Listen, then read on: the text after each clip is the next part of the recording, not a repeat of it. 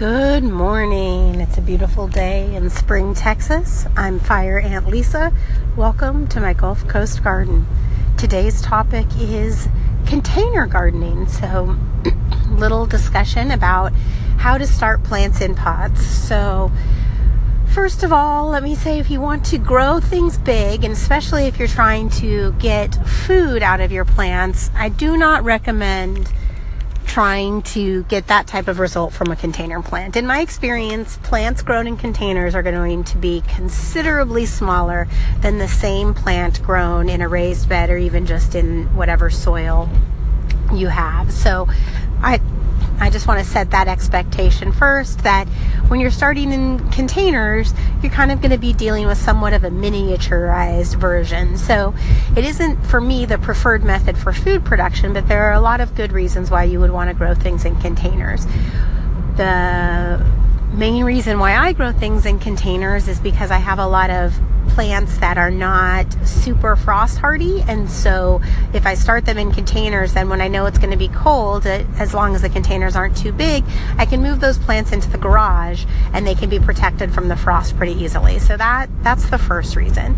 The second reason I grow plants in containers um, is just to get things started, or sometimes something will um, be given to me in a pot and I'll just kind of let it be.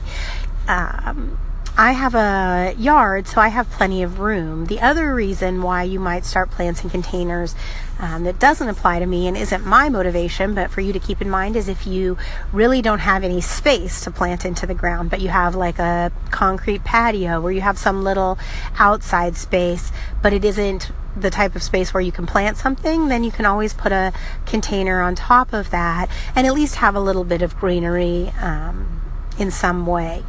Another reason to grow can grow plants in containers if you know that you know where you're living or staying right now isn't going to be for more than a year or something then it's nice to have your your special babies in pots so when you move on to the next place you can take them with you.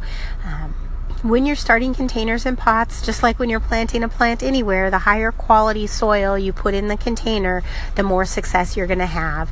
And the other critical thing is to make sure that the container has drainage. This is so, so important. The moisture needs to be able to exit out the bottom of the container because roots, they need water to drink, but not so much to drown. And that's really something that's really important to having success in your containers. So I encourage you to start container gardening. It's a really easy first step to get a get some kind of container that has a drainage hole, put some dirt in it and get something growing. The best success for food I think you might have is to try something like green onions or herbs can grow well in containers. Um, and start from there. So that's a little information about container gardening. I hope you have a wonderful day. Get out and get growing. This is Fire Ant Lisa, fireantlisa.com. Have a wonderful day.